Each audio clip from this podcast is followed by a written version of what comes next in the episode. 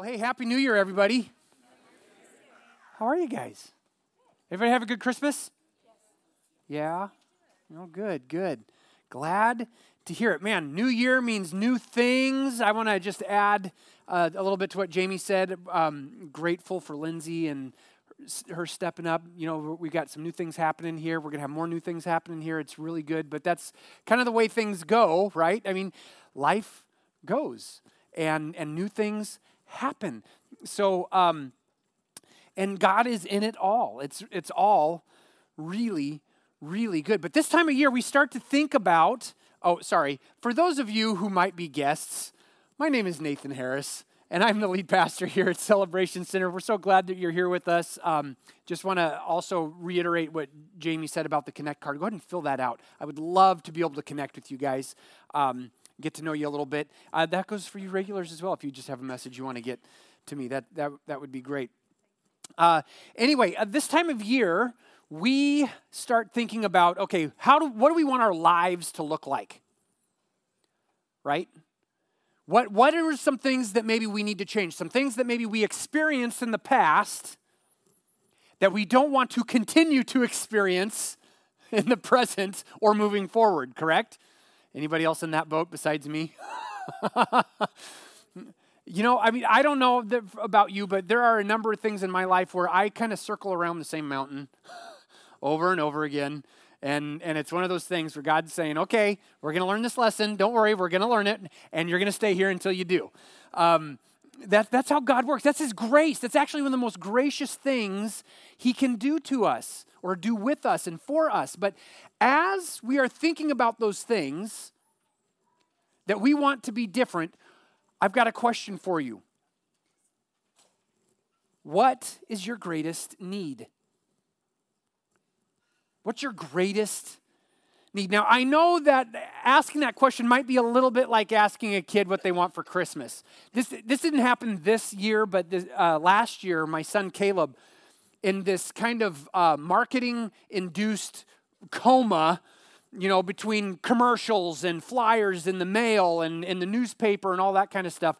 He was changing his Christmas wish list uh, sometimes moment by moment.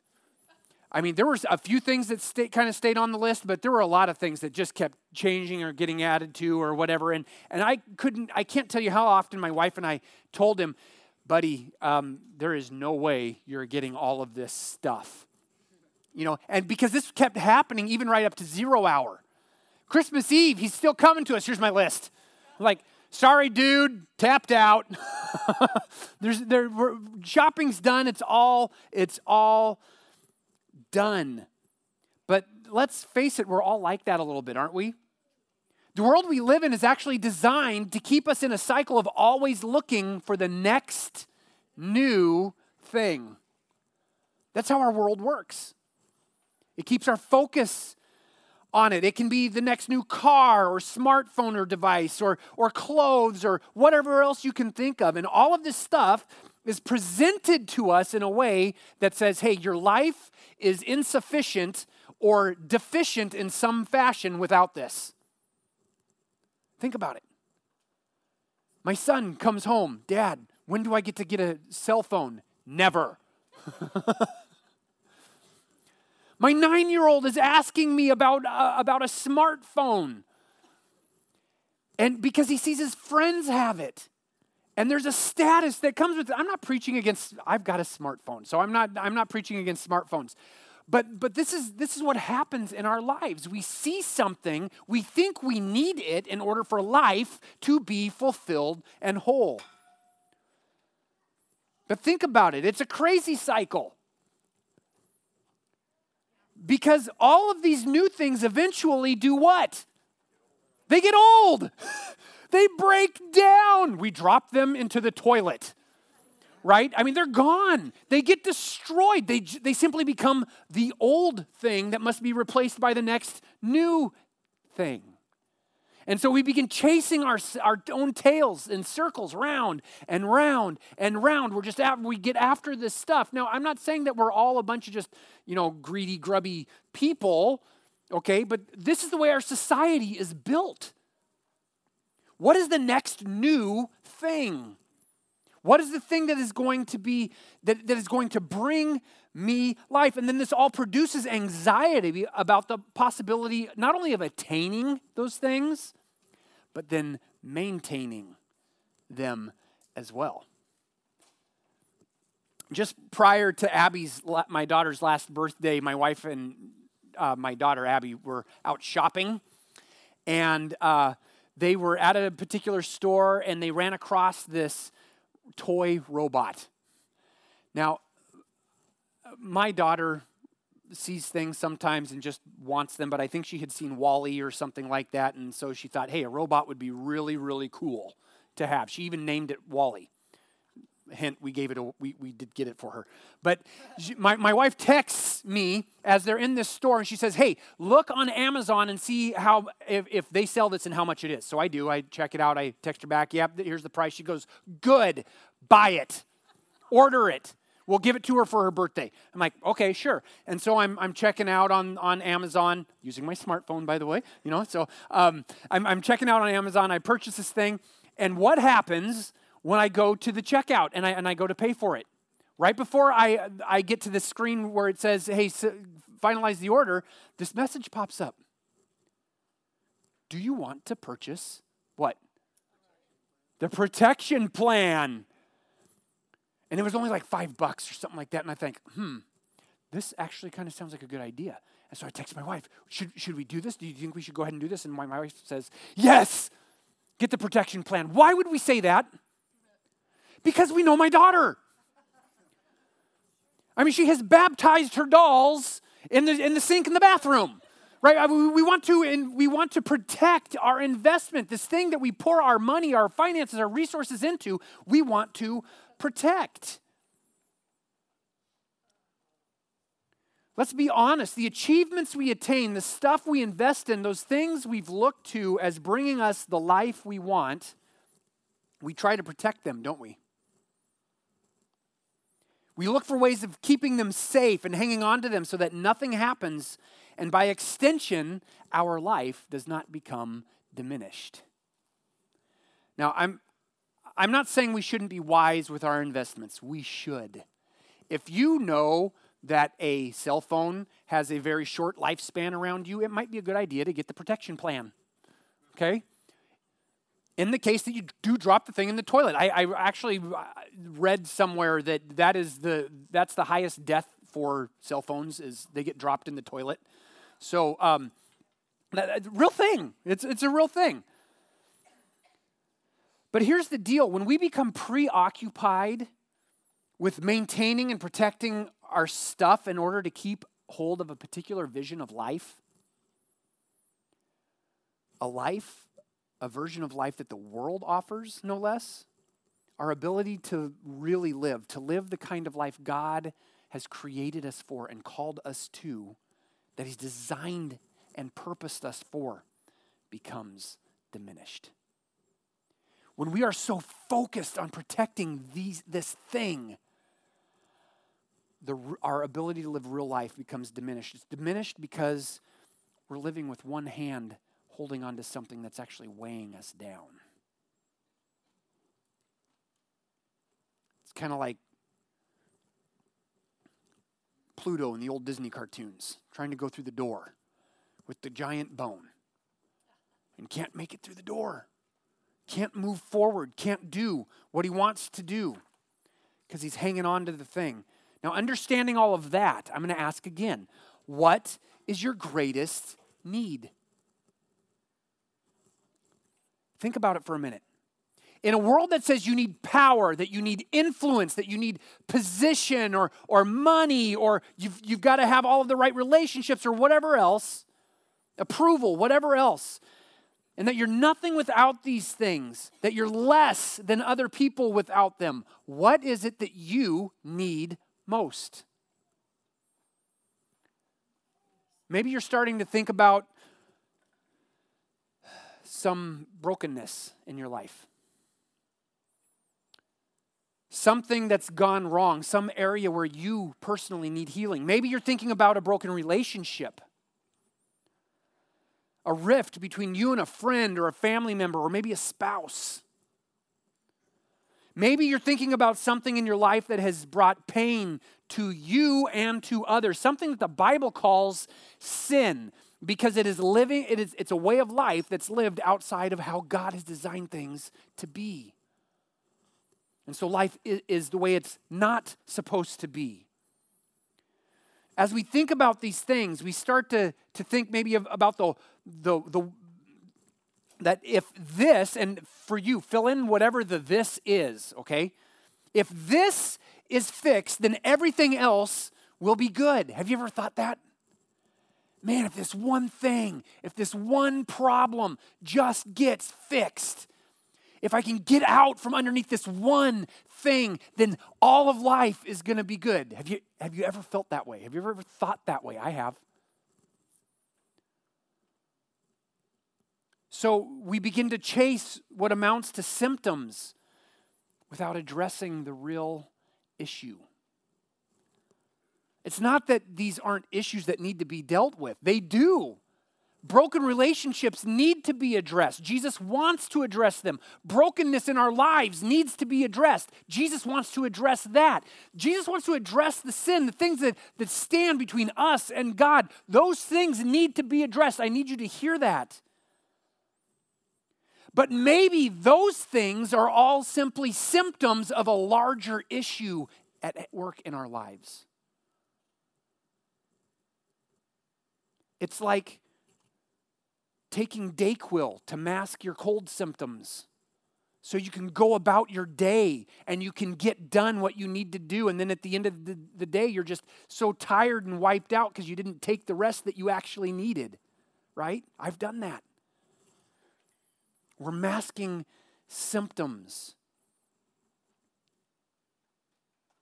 You guys, what we really need, what we really need is real life. It's not merely to stop something. I, yes, it's going to include us stopping some things. But if all we do is stop those things without chasing the real life, then we're missing out and we're going to find ourselves right back in the same position again. We need real life. So here is the resolution worth keeping. That's what we're talking about today.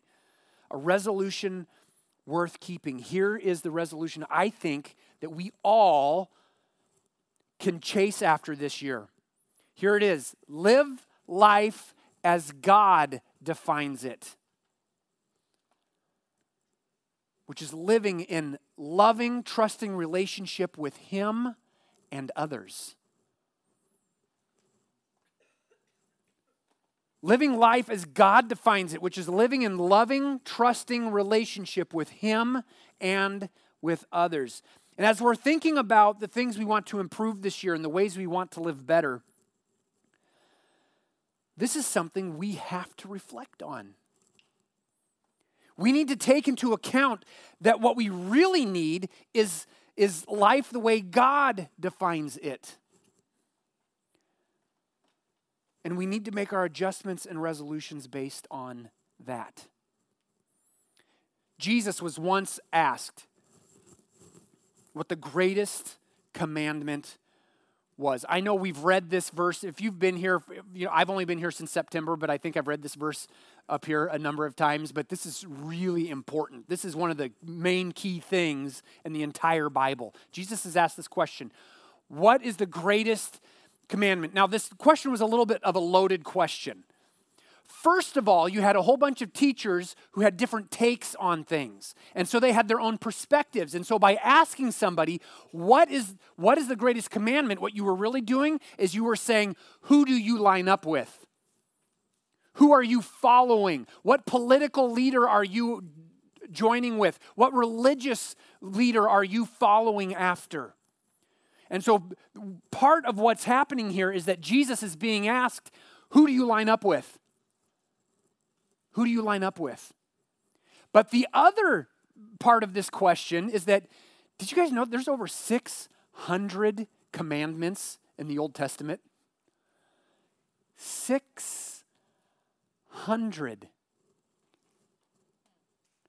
Now, I don't know about you, but I don't think I can maintain over 600 separate commandments all at the same time, all of the time. I don't think I could even do that some of the time. You know, so people are asking this question, what's the greatest commandment? The other not only are they asking who are you lining up with, they're asking what's the cliff notes? What's the most important thing? Boil it down for me. Help me understand. And Jesus' answer was very simple. We're going to have the words up on the screen here Matthew 22, 37 through 40. You can follow along on the screen, or you can open up your Bible. Matthew 22, verse 37 through 40. It says this Jesus replied, Love the Lord your God with all your heart, and with all your soul, and with all your mind. This is the first and greatest commandment. And the second is like it. When he says it's like it, he says, it's right up there. It's equal. It's joined with. It's just as important. He says, the second is like it love your neighbor as yourself. All the law and the prophets hang on these two commandments. Jesus says this is the capstone. This is the thing that if you took it out, everything else would crumble around it. It gives, it gives structure to everything, it gives meaning to everything, it helps everything else hold its shape. Love God with all you are, with all you have, leave nothing out of that, and love people the same way. These are the most important things we can't actually, the way Jesus says this, we can't be loving God without loving people. But how do we live it? It's easy to say. I was just having a conversation with my wife this morning, talking about some things that I need to, to change and whatnot. And, and my wife very astutely points out, you know, that's going to take work, right? yes, dear, thank you. It, yes, it's going to take work. It, it's, you can't just say, I'm going to do this. There's something that has to be done. It requires more than talk. And Jesus tells us how to live this out beyond mere talk. This is Matthew chapter 6, verse 33. In the Sermon on the Mount, Matthew 6 uh, 33, Jesus said, But above all else, pursue his kingdom and righteousness, and all these things will be given to you as well. Jesus is talking to a bunch of people who are worried about where their next meal is going to come from. And he's telling them, pursue God's kingdom, God's righteousness first. I want to tell you the kind, this, the same principle applies to us getting and living the kind of life that God has designed and purposed us for. To, to get it, we've got to pursue God, we've got to pursue his kingdom above and beyond everything and anything else. Here in verse 33, Jesus says, we get life as God defines it by pursuing God's kingdom and righteousness above all else. Above all else. Which is the first thing we need to commit ourselves to. Number one, if you're taking notes on your outline, pursue God's kingdom and righteousness above all else.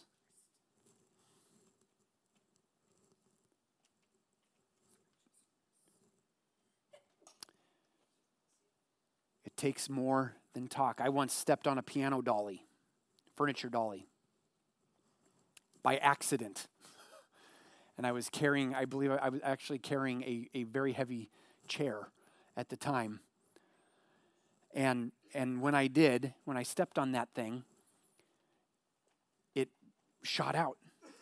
And so I did the splits. I am not built to do the splits. okay? God did not ordain and design me to do the splits. I did some damage in my knee when I did that. I didn't know it. it took a couple of days, you know, the pain kind of a thing. I went to the doctor, took x rays. The x rays said, yep, You've got some stretch ligaments in there. I want you to go to uh, a physical therapist. So I go to the physical therapist and I'm, I'm, I'm faithfully attending the physical therapist sessions, okay? I want you to know that. I'm faithfully attending those things. A month or so into my time seeing this physical therapist, she says, You need to stop wasting my time and yours. What do you mean? I'm showing up. You're not doing the exercises. What I'm doing with you here is doing you no good because you're not doing it at home. And I was embarrassed. that lit a fire under me. I started doing the exercises, and guess what? Within within a, a short amount of time, actually, she said, "Nope, your knee's good. You, you're done." It took the effort. It took work. It wasn't enough for me to agree that I needed to do my exercises. In order to strengthen my knee, I had, I, I couldn't just say that I wanted to strengthen it. What I needed to do was act. I needed to do something. I needed to take the information given to me and I needed to put it into practice. I needed to change my inaction into action. This was something nobody else could do for me. You ever been in a position like that? Where your choice is what determines everything, how this turns out. Sometimes that, that can be a little bit scary or intimidating. But that's, that's what we're talking about here. It isn't enough for us to agree with the concept of pursuing God's agenda and way of life. We actually have to practice it. We got to do it. I have to put that practice into pursuit. It does me no good to sit at home and say, you know, kids, we need to love Jesus, and then I go about doing things the way I've always done them. It doesn't work. It doesn't translate. And we're going to talk about some practices to, to help us do this in a bit. But this probably is bringing up some question for a number of people. What about God's grace? Aren't we saved by God's grace? Isn't it true that we can't earn God's favor and that nothing we uh, can do will add to or take away from his love for us? Isn't that true? And my answer is yes. That is true. I am not talking about earning a place with God. I'm talking about living a life based on what He has already done. Okay? So if you are hearing anything in here about you've got to do it better, you got to try harder, you got to pull yourself up, you got to make it happen in order for God to love you, that is not at all what I'm saying. You can't earn God's love. What I'm saying is, we are not passive participants in the life God has called us to. Okay? We are saved by God's grace. God does love us simply because He has chosen to. One of my favorite verses in the Bible comes in De- from Deuteronomy, and Moses asks the Israelites the question Why is it that God picked you? Was it because you were the greatest, the smartest, the bravest, the most numerous people? He says, No. He chose you simply because he wanted to. You guys, he's chosen us because he wants to. That's who he is. You are chosen already. In Christ, you are already chosen.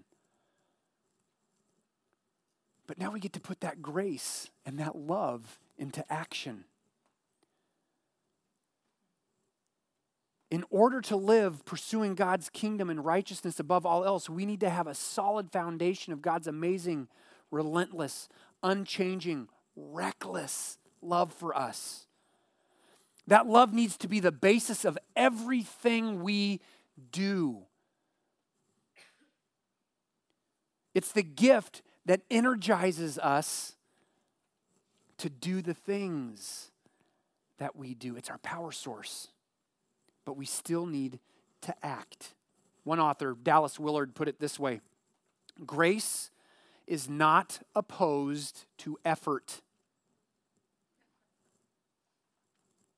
Grace is not opposed to effort, it is opposed to earning. Effort is action, earning is attitude. You have never seen people more active than those who have been set on fire by the grace of God. Grace is not opposed to effort, it's opposed to earning. Effort is action, earning is attitude. Earning says, You owe me. I have done thus and such, and therefore contractually, you owe me this other thing. That's earning. God freely gives us something, and He says, What are you going to do with it? What are you going to do with it? When we are grabbed by God's amazing love, we're freed and energized to live out the kind of life He's designed us for. We're free to pursue God's agenda above all else because the gift of His love motivates and moves us into action. And if we don't pursue God's agenda above all else, then we're simply letting the gift of God's love for us go to waste we become a dead end. My son, Caleb, loves Legos, all kinds of Legos. Specifically, right now, he's really into the Star Wars Legos. Um, but something that m- my son does with, with the Legos, whether they're gifts or he goes out and he buys them or whatever, they don't stay very long in the shape that they came or that they were intended to out of the box. Okay, so he's followed the directions, he's put them together, he's done a good job at doing that. But then he starts taking them apart and he starts to build other things with them. And he does a really good job with this just hodgepodge mess of different Lego sets. Caleb is an example to me of what it means to put the gift to work. He doesn't build his Legos to get more Legos. He already has them, and he's got quite a few of them. He builds them in order to put them to work. He has ideas in his mind, and he builds with them, and he creates new, really cool things out of them. You guys, when we pursue God's agenda, his kingdom and righteousness above all else, we are simply putting the gift he's given to us to work, which is what we're supposed to do. The Apostle Paul wrote this Ephesians chapter 2, verses 8 through 10. He wrote, For it is by grace you have been saved through faith, and this is not from yourselves, it is the gift of God. If you, anybody is confused about this, let this clear this all up right now. Our salvation, your standing with God, is based solely on God. Okay? Paul clears that up. Verse 9, not by works, so that no one can boast. Verse 10, for we are God's handiwork, created in Christ Jesus to do good works, which God prepared in advance for us to do. See, God doesn't expect us to earn his love and favor, he gives it to us because he wants to. What he expects is that we join him in the work of love. That's what he wants, that's what he invites us into. We need to pursue God's kingdom and righteousness, God's agenda for what we do and how we do it above all else. So here's the question Are you willing to do that? Are you willing to pursue God's kingdom, God's agenda, the way of life that God says, hey, th- this is it. Are you willing to pursue that above all else? It's a question only you can answer. Number two on your outline, if you're taking notes, trust God for the rest. Trust God for the rest. We, we need to pursue God's kingdom and righteousness above all else, and then we need to trust God for the rest. This one is really hard for us, isn't it? There are all kinds of questions that come up. What if God doesn't come through? I, I, I'll admit I've asked that question. What if God doesn't actually do what he says he's going to do? What if God isn't really as good as he claims to be, and I'm left holding the bag, so to speak? I'm going to be left without what I need. What, what if? I went to high school with a couple of guys who had come from a really, really bad situation. By the time I knew them, they were adopted into a new family. They were well fed and cared for and loved. But when they were two and three years old, consistently, one of them got locked in a closet and the other one had to help his twin survive by feeding him mayonnaise. True story. Now, some of you, like my friends from high school, have experienced some pretty horrific things at the hands of people who are supposed to be trustworthy. People who you are supposed to be able to count on. And because of what you've endured, trust is very difficult. That happens, unfortunately, in life. Some of you maybe haven't experienced that. Some of you might, like me at times, simply get focused on the what ifs. And when those what ifs begin piling up, you decide you've got to do something so that you feel more in control. So you launch out on your own, taking your own action, not taking time to listen to what God has to say. Now, whether you've experienced some really horrific things or, or you're, you, you just let have those what ifs pile up in your life or maybe somewhere in between, we need to learn to trust God more. And it is something that we learn. I'm not talking about taking a giant leap from relying on ourselves to trusting on God when I say learning to trust God more, there's a process we all need to go through it to increase uh, the, the trust factor in our lives. It's like going to the gym and working out. It's like me doing those exercises for my knee that was messed up, slowly strengthening it. We need to think of trust as a growth process, a journey we go through. Trust is something built and strengthened over time. The Apostle Paul wrote in Philippians 1, verses 9 through 11, he said this This is my prayer, that your love may abound more and more in knowledge and depth of insight. Now, when you read about knowledge in the Bible, it's not merely knowledge about, about facts and things like when you, you cram for a test and you regurgitate in a classroom setting and, and then once you've regurgitated all that stuff, you, you forget about it later. That's not the kind of knowledge that's talked about here. The knowledge the Bible talks about is experience. It comes as you experience through re- relationship, walking with someone else. Here, Paul is saying that he's praying that our capacity and ability to love will grow more and more as we experience the faithfulness and love of the God we are trusting and walking with. That's what he says. Verse 10 so that you may be able to discern what is best and may be pure and blameless for the day of Christ filled with the fruit of righteousness that comes through Jesus Christ to the glory and praise of God. In other words, so that we will become more and more what God has created us to be.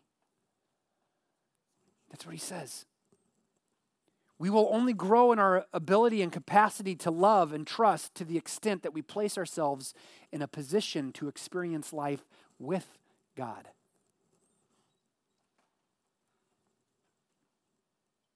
My kids love to be with me.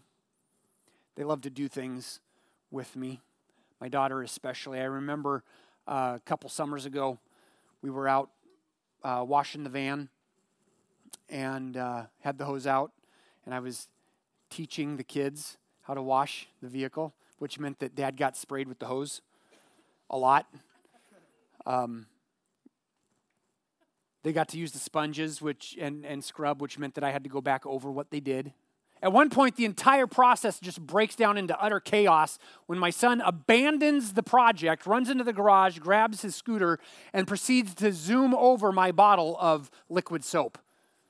And I get more soap on the driveway than I do on the car. It was a mess.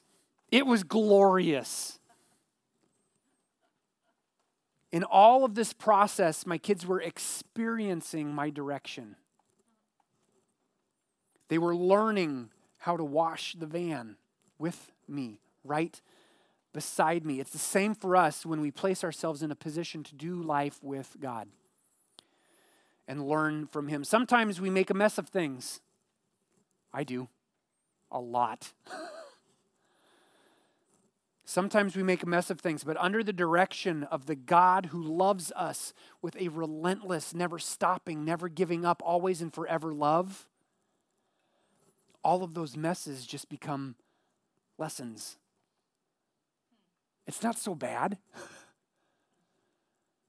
It's not so messed up that it can't be fixed or taken care of. And as we live that way with Him,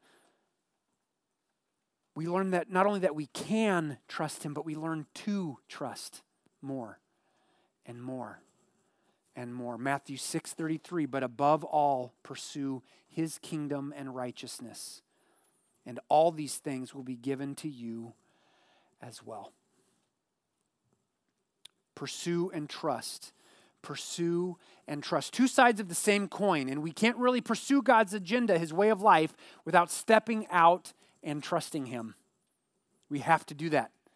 It's great to talk about doing this more as a resolution this next year, but that's kind of vague. And like I said, talk is cheap, it doesn't amount to really anything. How do we move into action? I want to give you guys three things that we can do this year practices, and it's a cycle. We're going to go over this and over this and over this if you're willing to. How to pursue God's agenda. First all, first of all, assess where you're, you are at in living this kind of life, living the kind of life God has for us. Take some time to think about what gets in the way of you trusting God. That's going to look a little bit different for each of us. Maybe there is something horrific in your past where there needs to be some healing. And I'm not, God isn't going to wave a magic wand and it's all going to just be automatically better and everything will be good and roses and, and unicorns and all of the things, right? I'm, I'm not saying that. But we need to identify whether they're really big things or there's just a bunch of smaller things. What is it that gets in the way of us trusting God? This is going to require you to spend some time alone and quiet, which is uncomfortable because our culture, we, oh my goodness, it is filled with noise.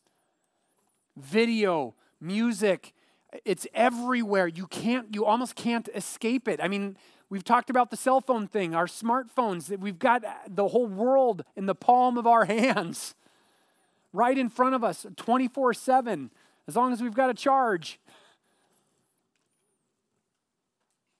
We need to take time to step away from it all so that we can really focus on the question without distraction. One of the ways to do this is simply to start out with five or 10 minutes, two or three times a week at the end of, of, of those days. Five to 10 minutes, two or three times during the week. Use a notebook, write down your thoughts as you ask God to show you What is getting in the way of me trusting you? Ask Him. He'll be faithful, He'll share with you. If you don't, chances are something will pop into mind, at least one thing. Well, you know, yeah, you know what? I probably need to stop some, you know, this thing. I need to give this thing up. But even if that doesn't happen, just listen quietly. Know that God is, is with you, He is teaching you, He is going to guide you. And what you'll find is that as time goes on, as, as you make a habit of this, you're going to be able to increase the amount of time that you spend doing this and how often you do it, even. Assess where you are at in pursuing God's agenda and trusting Him. That's number one. Number two, ask before you act. Ask before you act. I can't tell you how often I get into trouble because I just launch out and doing something, and my wife said, um, That's not what I wanted. oh, sorry. Communicate. It works really well between spouses and family members and friends. Guess what? It works well between you and God, too. Ask before you act. When we rely on ourselves to produce life and good things for ourselves, who's ultimately who's the ultimate authority we're actually relying on? Ourselves. That's right. Me. Me. I'm the authority. I, am gonna I am gonna ask for a show of hands. How many of you here know everything in all of the world and you can do it very well? Raise your hand. I want to see the hands up.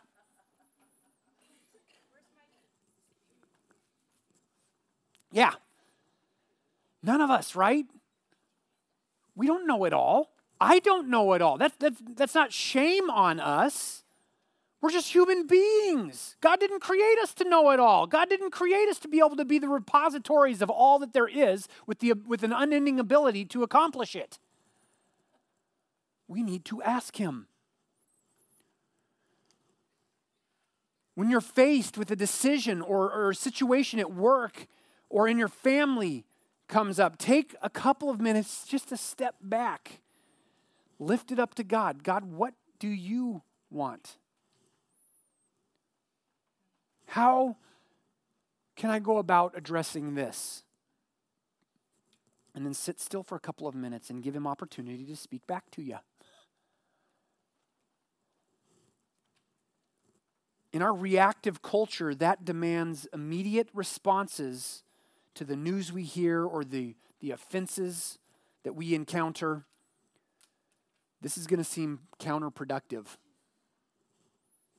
But as we place ourselves in the position to trust God more and more, we will find that we're actually that we actually become offended less. We'll find that the issues we once thought needed immediate response don't actually have the control over us that they did, that they're not quite as emergency level that maybe we thought they were. Ask before you act. Number three, link up with other people in the same pursuit. I have already mentioned I don't have all of the answers. And just like I need God, I need other people. I need you guys. I need you guys in my life. My perspectives are flawed. I'm human. And guess what? So are you. Left to our own assumptions and imaginings, we oftentimes see offenses where there aren't any, don't we? I need the perspective of others to help me see what I can't see. And one place to get that is by coming together with other Christ followers participating in church just like you're doing right here and now. But that's not enough. Here once a week on Sunday mornings isn't enough. We need regular input and prayer from people who are walking in the same direction we are. We need a group of people that we're doing life with. So here's part of the challenge Who is that group for you? We want to be able to provide small groups. We do have Bible studies happening here. We've got some small groups that are happening, and we've got some things coming up that we're going to be doing. I had that sign up sheet out uh, uh, in November about possibly leading groups. So I'm, I'm, we've got one that's coming up here before too long. But you guys, we, Celebration Center can provide these opportunities. The question is, are you going to step into it? Are you going to engage in life with others? Assess where you're at, ask before you act, and link up with others. These are just three things to begin placing ourselves in a position to live out a resolve to pursue God's agenda and to trust Him more. We could talk about the importance of Bible study and reading, of joining and serving on a regular basis with other people, and, and many other things. This isn't meant to be, a, this message today is not intended to be an end all of everything you can do. It's meant to be a starting point. How can you begin? Will you join with me in pursuing God's agenda and trusting Him more? Will you make this your resolve this year? I'm going to have the band come back up and we're going to pray. Jesus, I want to thank you. I want to thank you that we don't need to perform to get your love, that you give us your love simply because you want to. God, for anybody here who is feeling like they're not doing it good enough, Holy Spirit, I just ask that you would give them your presence right now. That you would give them your peace. That you would encourage them and help them to know just how deeply loved they are, not because of what they do, but because you've created them. You love them just because. God, I pray that that reality would become a reality for all of us, that none of us would, would resolve to pursue you more out of a sense of, of mere duty or I have to or God's going to be mad at me or, or anything like that. But God, that this would be a response, a heart response of love from me to you, God, from us to you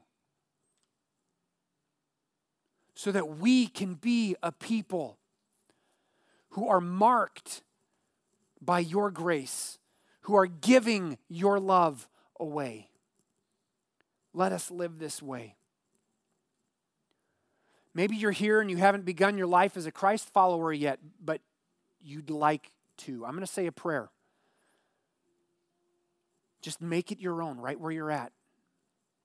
God, here I am. I want to know you. I want to live in the love and in the life that you have. I'm tired of this way of living that, that I've lived. I give it to you. Make me part of your family. Lord, for anybody who made that prayer theirs, God, strengthen them right now. Give them your spirit, your very presence, and empower them so that in the, in, in the moments, in the days, and the weeks and months ahead, that they would be rooted and grounded in your love for them.